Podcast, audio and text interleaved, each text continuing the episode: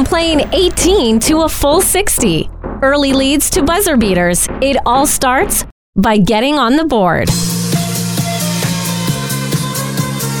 Welcome inside a special episode of On the Board. The gang is back together. I'm Colby McKee. Across from me, Lance Dahl. Hello.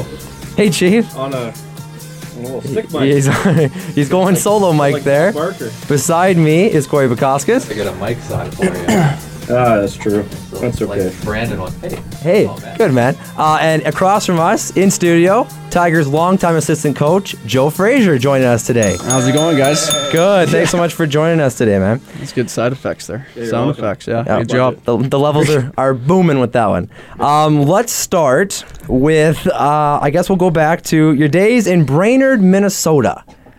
How does a kid? back. How does a kid from Brainerd, Minnesota, make his way up north to Medicine Hat? That always interests me. Yeah, it's uh, you know, it's a different story, but so the Tigers used to go down to a hockey camp I used to train at. Uh, you know, it's called Minnesota Hockey Camps. It's right in my hometown, so trained there my whole life, and you know, Willie's uh, good buddies with the owners of that camp, so he'd bring you know players from other teams as well, but local kids and some of our guys down there, and you know, they saw me when I was 17, and uh, John Stompar was actually at the same camp. So he came up at 17, and then uh, they came back the year after and, you know, talked me into it. So that's how I got up here. And is as a as a younger younger guy, do you picture the WHL as an option, like in your when you're maybe 10, 12, No, 13? not in Minnesota. No. No, not at it's, uh, honestly, I didn't even know what it was, the Western League. Um, I still think when you go down there now, a lot of people still don't know what it is. So it's, uh, you know, Minnesota's kind of like a, its own little bubble. It's it's really not part of USA hockey. It's kind of its own thing. There's not really AAA. It's mostly high school hockey. So it's um, kind of a different brand, but it's mostly NCAA. Uh, you know, I didn't even know what World Juniors was really. Like we don't don't really get that down there. But uh, yeah, uh, I didn't really know what the Western League was. And then once Stompar came up here, he was one of my one of my good buddies, and he he talked to me about it, and it was uh, you know just a great option with uh, the scholarship program.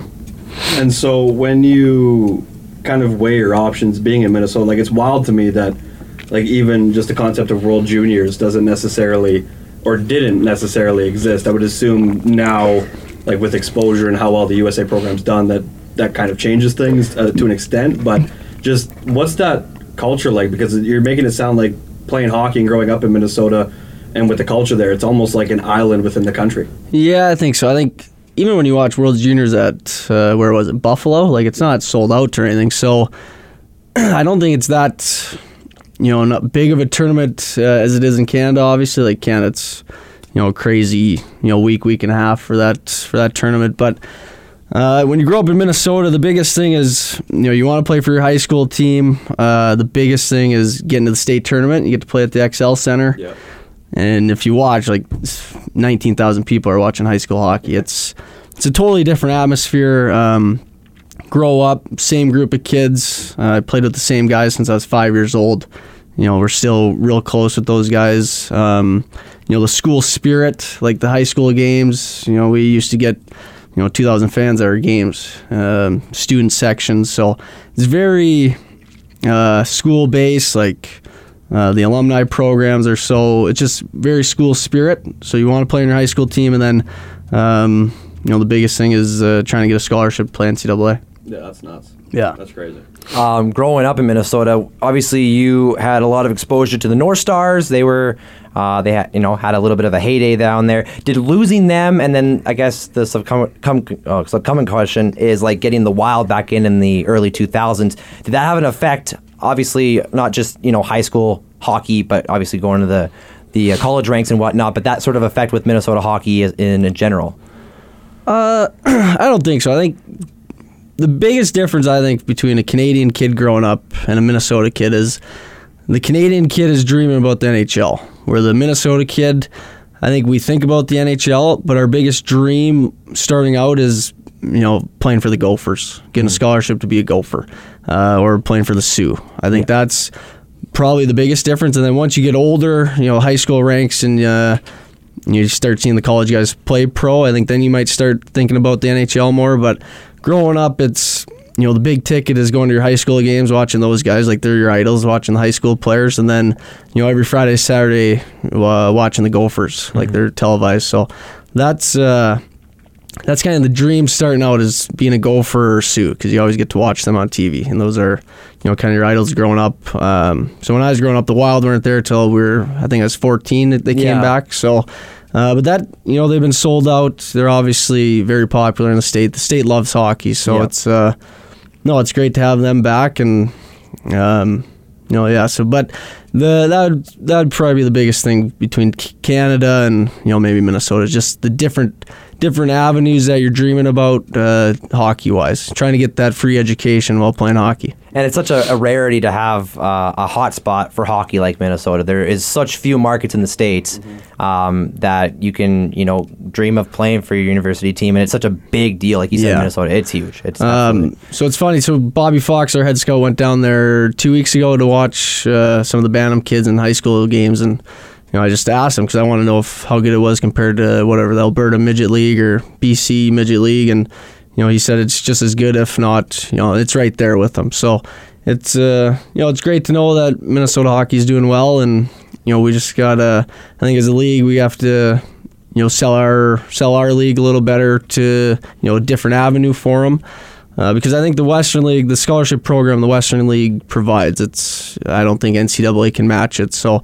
I think uh, a lot of Minnesota kids would would be interested in it. We just gotta you know get down there and make sure we're we're trying to sell it and you know do our thing with it. For sure. Uh, yeah, I'd almost say with the, the expansion of the Winnipeg or the, the relocation of the Winnipeg Ice, it almost maybe opens up that uh, that state to maybe you know you see um, the Tri City Americans like that whole U.S. division. Yeah. there might be a Minnesota team uh, coming up in the future. Maybe That would- possibly. I, uh, yeah, that would be that'd be interesting. Um, you know, I think it's such a hotbed for NCAA hockey, and it's they got such a hold on it that it would be, it would. You know, it'd take a little doing to get a team in there. I don't know how much uh, you know the NCAA guys would like that, so there would take some doing. But I think, like I said, I think the Western League uh, with the scholarship program, the you know how how good it is. First of all, the on ice product. It's uh, you know it's something a lot of Minnesota kids would look into, and you know we just got to keep uh, you know keep trying to recruit kids. So what's perspective for you like now, considering, you know, when you grow up and and you want to play for the Gophers of the Sioux, and then you get exposed to the Western League, and now you've been with the Tigers organization for at least a decade now. Um, where's your goal to go to? Like, is it still to kind of go back and fulfill that dream of now being a part of a staff of, say, Gophers or, or the Sioux, or is it just kind of, you know, we're here now, let's just see where it takes us? Yeah, no, I'm totally sold on the the Western League. So I've totally switched. um, all my buddies played played NCAA. I have nothing against it. I think it's great hockey. It's a great life experience. Um, you know, when we recruit U.S. kids, I always tell them that. I think I think it's important they know that I have nothing against NCAA. I think you know I think our program, you know, in Medicine Hat here with Willie, it's. Uh, you know, it's as good as it can get. You know, you get the scholarship, but also, you know, what we can provide on the ice, off the ice. So we try to sell them on our program. Um, but for me, yeah, I've I've definitely switched. I think, you know, like I said, with the scholarship you get, um, the practices, the workouts, who you're playing against, it's it's as good as it gets as a as a 16 to 20 year old. Yeah, no doubt. And I don't want to dive like too far into it. You don't have to disclose as as much as or as little as you want. But it's like it, they'd be crazy. The team, the Tigers, would be crazy not to use you in in the marketing of the team for those American players, right? Like you've got to be in on those conversations. Yeah, definitely. It's uh, you know each year gets more and more. So Yeah. you know it's it's one of those things you just it takes time to to recruit some kids, and you know hopefully uh, you know we can keep chipping away at it and get a couple more good kids up here. Taking it back to the high school days in terms of you as a player, we seen you play uh, here in uh, in the old arena. But as a uh, high school player, how did your skills translate to your move up to the Medicine Hat? And what kind of a player were you back in in Pierce? And and uh, obviously that something within the Tigers caught their eye to uh, to bring you up north. Yeah, well, I put up more points than Brainerd, um, but oh, you had all what like 13 goals? uh, hey, it was 18 though. Okay, that's more than I did. No, so Point per game in your last year there. oh yeah, hey, one for one. it's great stats. No, it's uh, I was you know always uh, you know relied on my speed and work ethic. I was never the most skilled guy. Um, you know, I think the thing that allowed me to to play at the next level was my work ethic and, and my speed. I took took a lot of pride in in uh, trying to win the hardest worker award each year, and that's you know that uh, really is why I kept playing or got the opportunity to keep playing. So I definitely wasn't the most skilled guy, but uh, you know basically willed my way here. Yeah, 18 more goals than any of us have scored here in this room. So Um, a little bit back on you know the opportunities to play with Minnesota, the universities and stuff like that. Did you have those opportunities? Did universities or college? Yeah, so after uh, my grade 10 season, I got a full scholarship to uh, University of Nebraska Omaha. It's in the CCHA. Uh, now they realigned the conferences, so it might be WCHA now, but They're a Div One school. They are a Div. yeah, they're Div 1. So it's, uh, yeah, it was great campus, loved it. Uh, the coach who recruited me worked at that hockey camp I went to, the same hockey camp the Tigers saw me at. Um, but yeah, I was I was all for it. And then the team I was with in the USHL, the Omaha Lancers, their coach uh, went to the Gophers the year I was supposed to go in there. And then the coach that recruited me to UNO, he left that same summer that Willie came down. And so Willie kind of talked me into coming up here. I'm just trying to think, like, because I, I remember when you came into the lineup uh, with the Tigers, and you were coming in at a time where you were that prototypical player that the Tigers were kind of built around. I mean, uh, it, it was nothing but hard work from everyone top to bottom, and it was never, for, for the majority, the most skilled guys on the ice.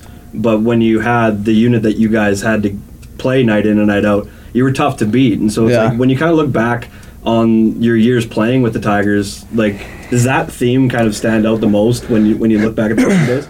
Yeah, we had some some great guys. Wacey Hamilton, Colton Grant, uh, Brett and Cameron. You know, all the guys who are just you know blue collar, love to go to the rink and love to work hard for each other. Well, that's I the think- thing. Like those are all like two way guys. Yeah. Throw the body a lot. Yeah, it was a fun group to play with, and then we had, you know, the one year we had Ennis in his 19 year old year, so we had enough guys with skill who could who could score, and then, you know, we had a lot of guys who you know just loved uh, loved playing for the boys and you know blocking shots, hitting, you know, really just using your speed and, and trying to outwork teams. That was. Uh, you know, Wacey takes a lot of pride in that. Brent Cameron took a lot of pride in that. Colton Grant, you know, myself. So it was, uh, you know, then we had guys who could score like Linden Vey, Tristan King, Tyler Ennis. So it was, uh, it was a good balance. Uh, I mean, you had two second round playoff appearances during your time with the Tigers. Um, I guess we weren't on the ice down in the old arena days. What was some of those playoff games like, and just the atmosphere as, as you're making a climb towards that Mem Cup run, which unfortunately fell short, but still, like the the uh, the impact and the memories that you have in those playoff rounds. Yeah, the, it was unbelievable. It was so loud in there. The fan support was was always uh, fantastic. Um, that first year we beat beat Swift in seven, and I remember going into Swift game seven. There must have been you know 500 Tiger fans in there, so it was you know they traveled well. Um, no, just the atmosphere was was incredible. You know, before the game, the you know you could hear the noise already before warm up started. So you drive in actually to the parking lot, and guys are pre gaming before you know tailgating, and it was you know it's a nice spring day because you get nice weather here. You know, start of April, and you know it just uh, got you got you amped up. So it was no, it was uh, pretty special to to play in the old arena. All the history there, it's it's crazy. Yeah, you mentioned that you were one of the like the hardest workers, so you know you weren't necessarily on the first line every night. You know, what Never, no. what was uh, one of the the best moments maybe that you've had, like maybe a big goal or like you know a big hit, or you know in your Tiger days, what would it be?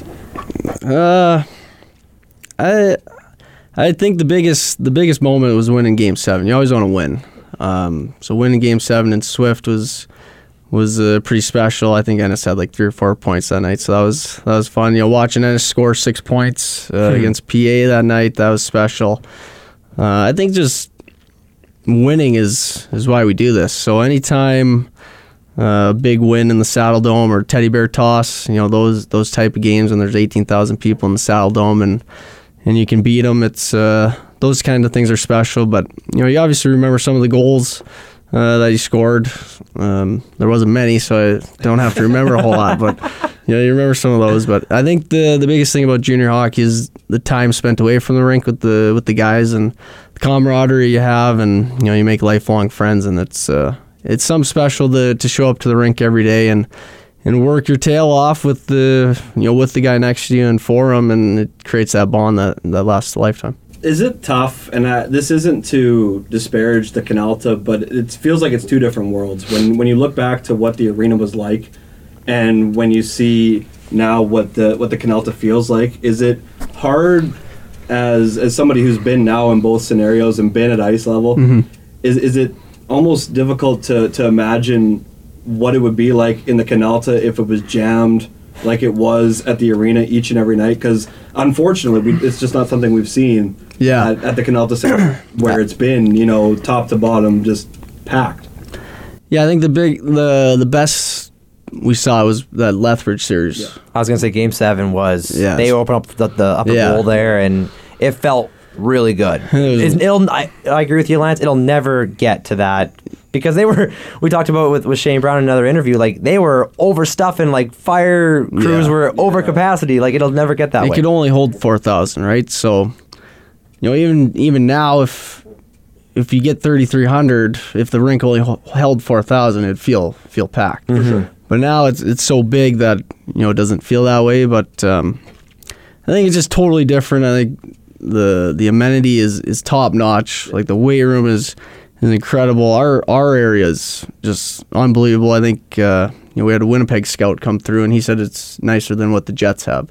Like our our area is unbelievable. So from a player standpoint, the off ice stuff is you know top notch. Um, and like like you guys said, it, it'll be tough to because you got to fill it if it's gonna feel like the arena because the arena was always you know pretty full. So um, you know that'll that'll be tough. But you know we we got great fans. They you know we get hopefully three thousand a night. I think it's right around there and.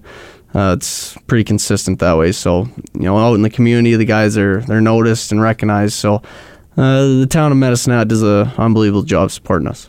Just speaking on you know former uh, teammates of yours, how often do you you know keep in touch with some of them? Is there anybody uh, or a couple people that you know you've kept in touch with more so over the years? Yeah, it's always nice to see uh, Tyler Bunz uh, up in Edmonton now, and then you know, hung out with Carzy the other day, Thomas Carr when we went up to Edmonton.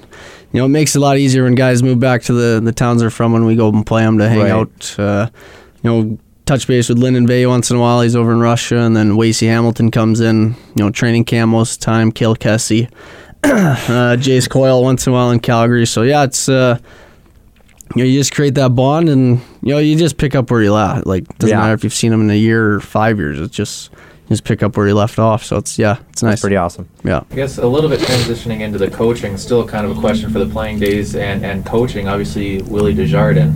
Um, you've had you've played under him and also Yeah. you've, you've worked with him. So, how different have the two um, experiences been, and also how are they really similar? Yeah, I don't know how different it is. I mean, he's just an unbelievable person to to play for and work for. He, I think the biggest thing about Willie is he he makes every everybody feel important. He gives you a role, and then you know he kind of lets you lets you go take charge of it and do the best you can with it. So, um, no, he's uh, he's been unbelievable to work for. Uh, learned a lot this year from him, and you know I'm I'm real privileged to have worked with Shaun and now and now Willie. I've had two great guys to work for, and you know very very blessed that way for sure. Who hates losing more, you or Will? Because I've, I've seen the elation after wins. I've seen the frustration after losses. You can hear the frustration when he does the fourth period report with yeah, Bob. Joe does not want to go to Bob, That has to go do it anyway. Absolutely. It's like oh, he's doing a service and it's a nice Yeah. thing. Bob We knows all- that too, though. We all appreciate it, by the way, when you still get on the mic Yeah. after a tough loss. It, it's it's great to still get that perspective. It But, is. Like you hate to lose, and I know Will hates to lose. Yeah. Uh, that's a good question. I, I think maybe I voiced it a little more. Will Will hates losing more than anything, but I think he he's good at you know burying it a little bit more. Internalize it. Yeah, yeah. He stiffens that upper lip a little bit and gets a little, Yeah. a little tight. you can tell he's upset, but he, he won't let it. out. I think you know he's more mature than I am probably, so that's that's probably why. But uh, yeah, Nothing we wrong with being vocal. we we love. I think that's uh, that's what why we work so well. We just love winning, and Yeah. that's you know that's what goes into every decision is I should what's throw going to help Smitty us in there win. too, though. oh, Smitty, yeah, hates to lose. for sure. Like we're you don't you don't play or coach if you like to lose. Yeah. It's not at this level. You can't. Um, we're all ultra competitive, and that's what goes into to every decision. Is how are we going to win? Is this going to help us win? If not, then we're not going to do it. If it's going to help us win, then we have to do it. You spoke about uh, Coach Clouston and the fact that, like, in your 10 years as assistant coach, you've only had those two head coaches. Um, I guess the, the continuity of the messaging from both of those gentlemen, not only just for the players, but also for you guys as a coaching staff, how important is uh, you know having that continuity with both of those guys and the messaging that they're trying to get across for, for everybody in the organization?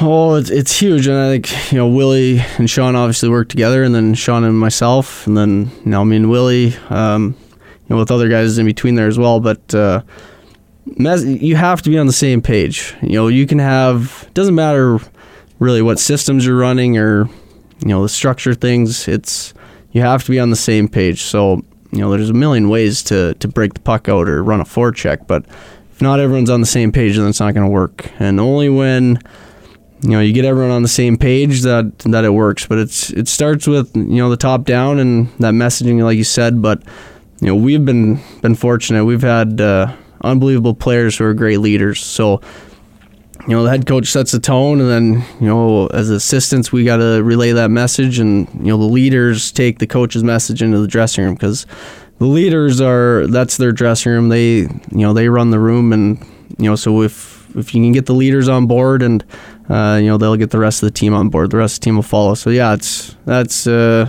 maybe probably the probably the number one importance when you're running a you know whether it's hockey team football team doesn't matter you got you all have to be on the same page 100%. Um, looking at that 20 year old year, um, that transition from do we have to Uh, we don't have. Don't No, I'm kidding. Too many specifics, but, uh, know, but like, whose idea was it? You mentioned the scholarship program. One of the reasons why you wanted to get to the Yeah. So, what made you, you know, forego that? Like, not go the to a university, um, you know, and take that coaching role in your 20 year old year.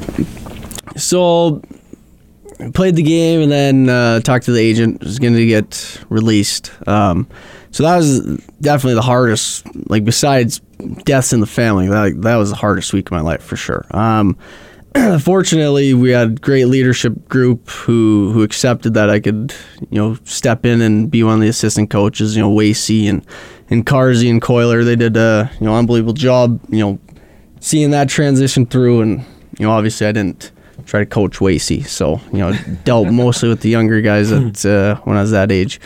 Um, but yeah, I always uh, so I actually had the I could have went down to Kansas City and played in the Central League. Uh, didn't really want to do that, so kind of kind of figured I wasn't going to play in the NHL at that point. Uh, I always knew I wanted to coach growing up after my playing career, and you know what a unbelievable opportunity. Not not many twenty year olds get an opportunity to coach in the Western League. So I figured, you know, talking with my family and and uh, agent there is, you know, I just think for a life decision it was the best decision for me at the time, and I would do it, you know, a thousand times over. I've been very blessed to, you know, obviously the Mazers offered that to me, and very very fortunate for that. Uh, owe a lot to Brent and Daryl, and you know, very appreciative of that. But uh, yeah, it's been it's been an unbelievable ten years, and uh, very fortunate. Right. Yeah, and you can you can look at it one of two ways. You can be upset that you know Yeah. cut you, or you can feel motivated to you know start a 10 year coaching career. Right. Well, I got a head start than how many people get. Um, know, I'm 30 years old. Well, in May 30, and you know, I've coached in the Western League for 10 years. Not not many people can say that. So it's. Uh, but again, owe it all to Brent Daryl. Like very fortunate that you know they they saw something in me, and you know I can't thank them enough. it's impossible to know exactly when the comfort level started to set in, but those first couple years have to be a little bit difficult because, I mean, it, it's a completely different role from being a guy that you're going to battle with every night side by side to now, you're you're in a more of an authoritative role, quote unquote, like just how it's perceived. Yeah, uh, you got to be smart about it though. Yeah. You know, so first year is mostly dealing with uh, like Basinius, Brado, Volky. They're young guys. You know, working with skills with them and trying to, you know, kind of be a, a sounding board for them because it's your first year in the league. It's tough. Like it's like nothing you've ever done before. It's way harder than midgets or high school or you know the the practices, doing schoolwork. It's it's a grind. It's really hard. So you know that first year is more of a mentor role for the young kids. Um, then the first two months, my second year was real similar to that. And then you know Shaun uh, Shaun let me oversee the penalty kill. Started about October November, so that was more of the the start of it. And then you know I had to be smart about it. I'm not going to go yell at the guys, right? Like it's you gotta you gotta feel your way through there. So there's definitely some learning curves along the way. Yeah. Uh, yeah, there's some ups and downs for sure. But like I said, that it only worked because we had guys like Wacey and Jace, uh, Coiler, Carzy, you know, the next year Bunzy and Emerson, Conan, like who had that respect for me because I played with them and they knew how hard I worked on the ice. They respected that, so it was a it was an easy transition just because of the the players I played with. They're such good people that they made it work. Yeah, I will say kudos to you because that's like you, you make it sound like you have to be smart and that's easy, but you also remember you're 21. Yeah. and it's it's a completely different role. That's easy to go real self for a lot of guys. So like that that's impressive to have that kind of like wherewithal in order to to kind of understand okay this is the situation and and to be able to navigate it the way that you have to this point like that that's impressive Well, thanks. Yeah, I think it's and it's knowing when know, when I play, you know when you make a mistake. You you know that, right? So it's it's just feeling your way through. You have to just figure out when some guys need to be talked to and some you know they don't need it. So it's it's all feeling that out and it's a learning process for sure. I I've screwed up mil- millions of times, so it's uh you know our players will tell you that, but it's uh no, it's been yeah, very fortunate that when I first started, the players I played with, they're such good people. They made it work. You've seen hundreds of players come through uh, over your 10 years as an assistant coach. Off the top of your dome, is there some guys or a couple of folks that come to mind that you just the, the development of their skills, not you know, not even just on the ice, but off the ice as people that have really caught your eye and I guess give you a little bit of satisfaction, a little bit of proud uh, you know, proud coaching, I guess. Proud dad. Yeah, kind of. I know you're only 30, but still, like, Yeah. you've seen a lot of guys come Well, through. number one is Tyler Lewington for sure. Um, he is the hardest worker I've ever seen. He uh, he came in at 17, and so when he would get, he's a defenseman. So when he would get the puck, he he would try to, you know, he wouldn't really look at the seam or the middle. He would try to fire it up the wall mostly every time. So to see him go from that to he spends hours in the gym. And I mean like hours in the gym. And he just willed his way to the NHL. So watching him play for Washington last year and a couple games this year, it's uh you know, it's incredible to see where he came from at 17, but knowing how much work he put in off the ice, uh, yeah, that's he's a special person. Uh, him, I think Mark Rassell at 15, he came in. He was uh, was a little cocky 15 year old, and you know he left at 20, being one of the most. He did uh, most mature, one of the most mature kids we've had, and you know I've, I haven't seen a kid go f- at 15 where he was to how much he grew up in that time. He's you know he's a special person as well. But yeah, there's lots of great ones. You know Mason Shaw was great to work with. Uh, Dave Quenneville obviously had a had a fun time with him. He was, you know, seeing what he did, putting up 300 points as a defenseman. Um, you know, it's always fun just texting those guys when they're, you know, seeing how they're doing in pros. And, you know, I think Dylan McPherson's another guy, hometown kid, just to see how far he came. You know, he started with us at 18. Uh, see how much work he put in with Bruce Forrester down at Temple and to see how much he's grown. You know, seeing Curtis Volk come up from midgets. You know, there's a lot of guys. So it's, uh, yeah, like you said, you you're just real real happy for them. But you see how much work they put in off the ice. And I think that's what fans don't get to see is just how much time these these kids put in these players and to see them get rewarded. It's uh, it's pretty special. It's a great kudos to you guys as a coaching staff once again. Just the number of guys that you have you know, transition to that next level. That's what it's all about. And the fact that you've just listed off a handful of guys, there's so many more uh, over your 10 years that have made that jump. Uh, you know, and you're, you're taking them to where they want to get to, and that is a bit. I don't even think it's pro. I think you know the U of A guys this year, like Cox, Sanford, Kirchenko. You know, It's Aubrey. like half their team is Tigers. Yeah. yeah. Yeah. So you know, texting with Kirchenko last week because he made the first team All Star. Like that's that's outstanding. And Yes, then it you know, yeah. Sanford made second team All Star. So that's just you know, it's great to great to see guys succeeding. You know, once they leave here. So now that you're a coach, um, you know, I know the U.S. is is a little bit like it's still a little bit weird in that you know they started the U17s, they pick their best players. Basically, 95% of those players go into the U18 team, and then at the U20s, that's basically their team within a couple Yeah. mixed players. I'm Talking the program.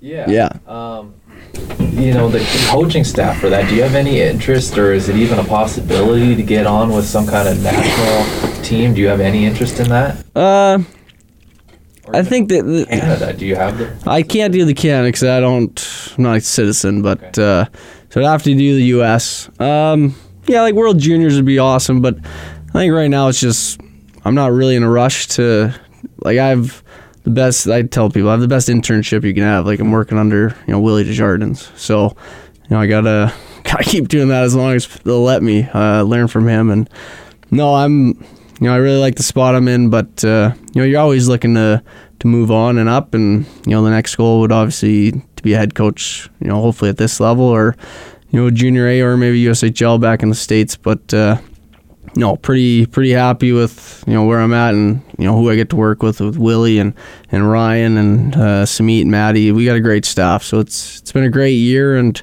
uh, you know there it's been a lot of fun. Only because we got about somewhere in the neighborhood of 10, 15 minutes. I'd be remiss if we didn't talk about this season.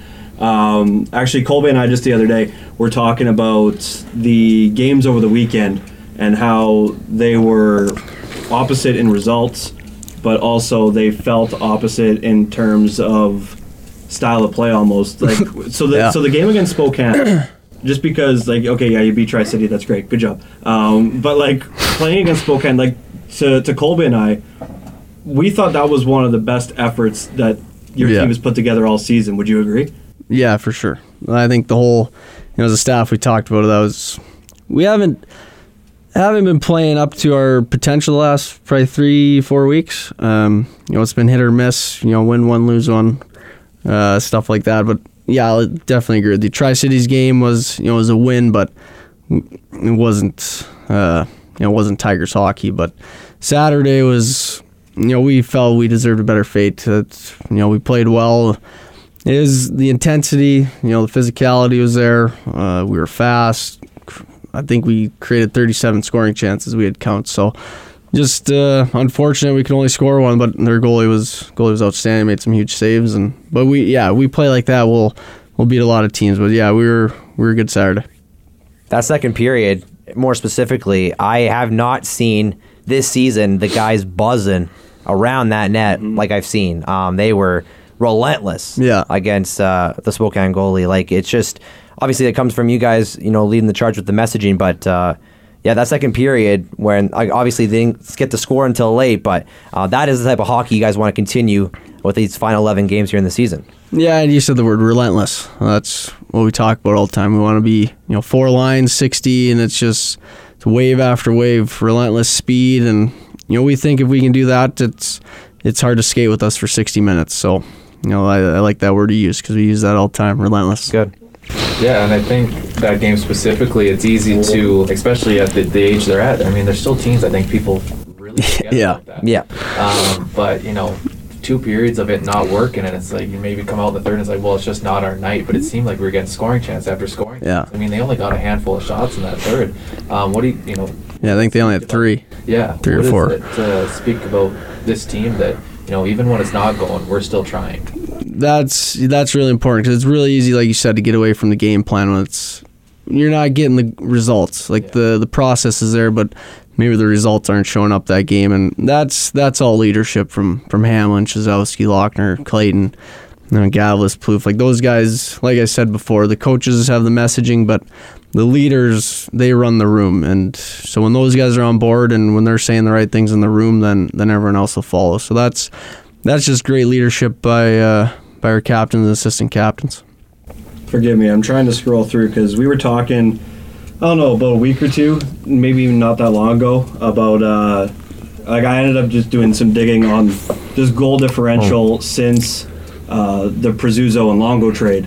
And one of the biggest things was that it almost seemed like when when Plouffe and Svejkovsky came into the lineup, there was just a little bit of necessarily not the same defensive structure that was before they got there. Hmm. But it seems like over the last few games, that structure is starting to come back in in waves a little bit, and we're starting to see that again. Like, it, are you seeing that same kind of upward trend as a team defense rolling into playoffs?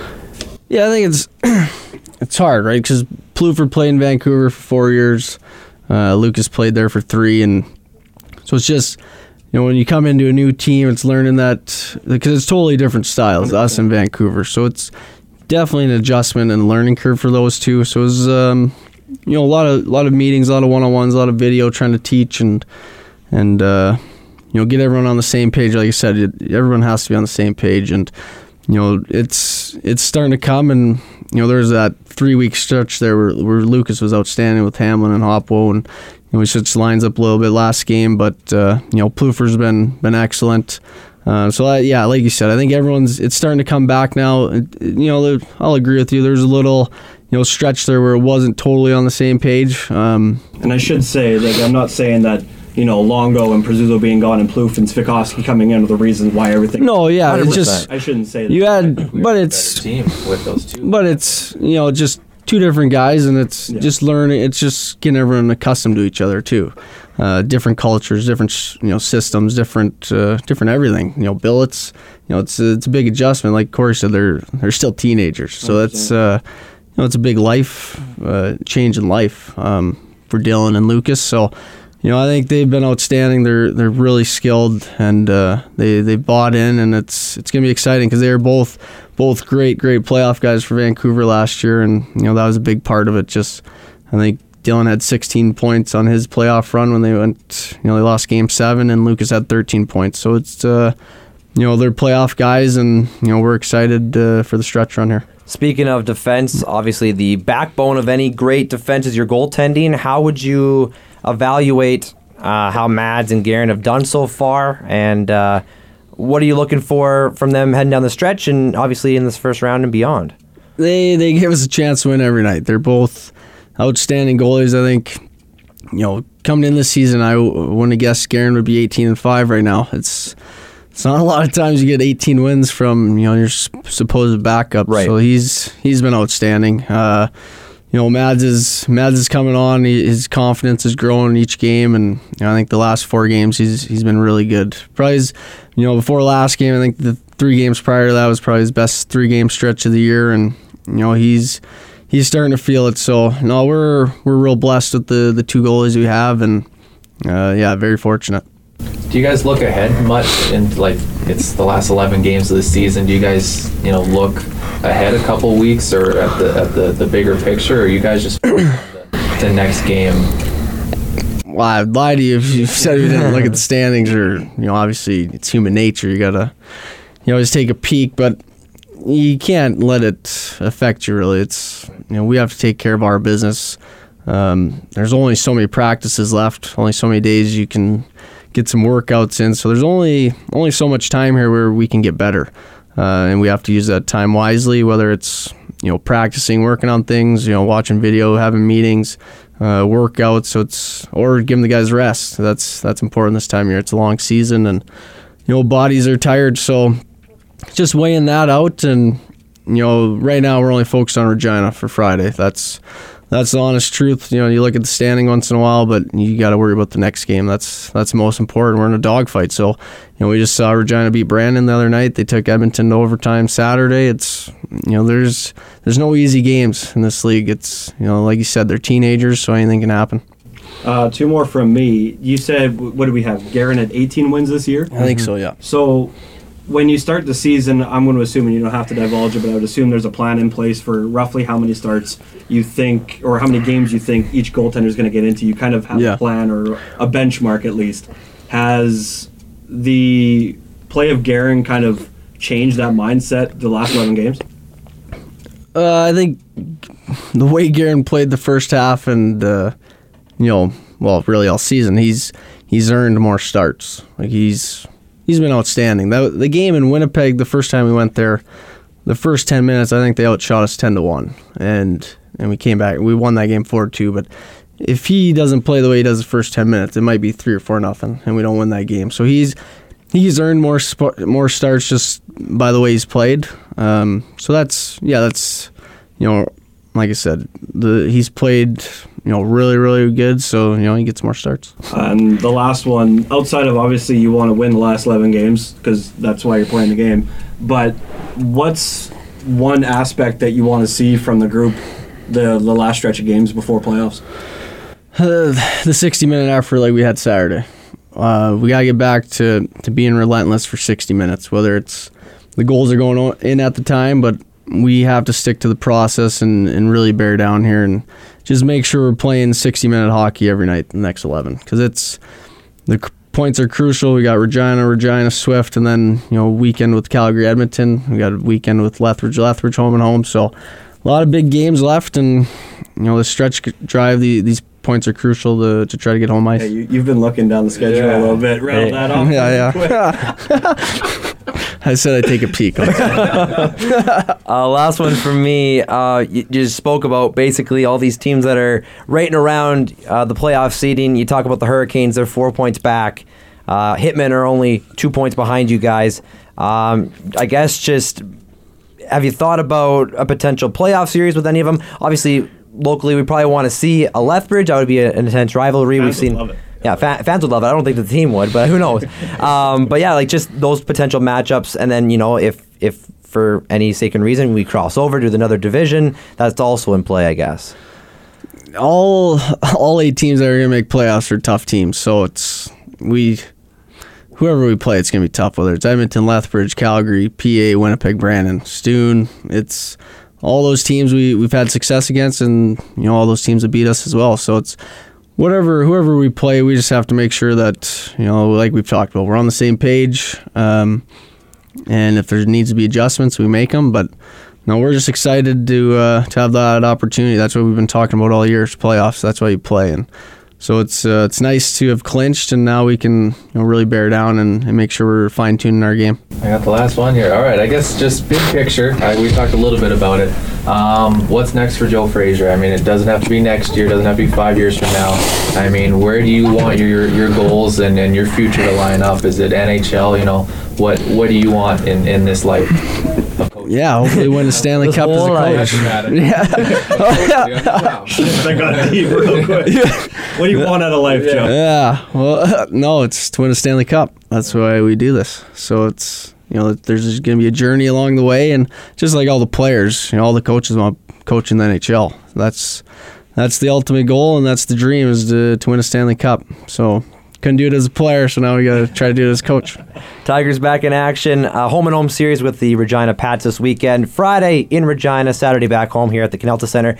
Get your tickets online, Ticketmaster.ca, or at the Canalta Center box office. Joe, it's been a pleasure having you in studio. Yeah, thanks so a much lot. for coming in. Appreciate it. Uh, best of luck for the rest of the Yeah, regular season. And uh, there you go. Get that sound in there. For Lance Dahl, Cory Pekoskas, Joe Frazer, Colby McKee signing off. I'll talk to you next time. Thanks for listening to On the Board. Subscribe now on your favorite podcast platform and find us on Facebook at facebook.com slash on the board podcast. Yes! Yes!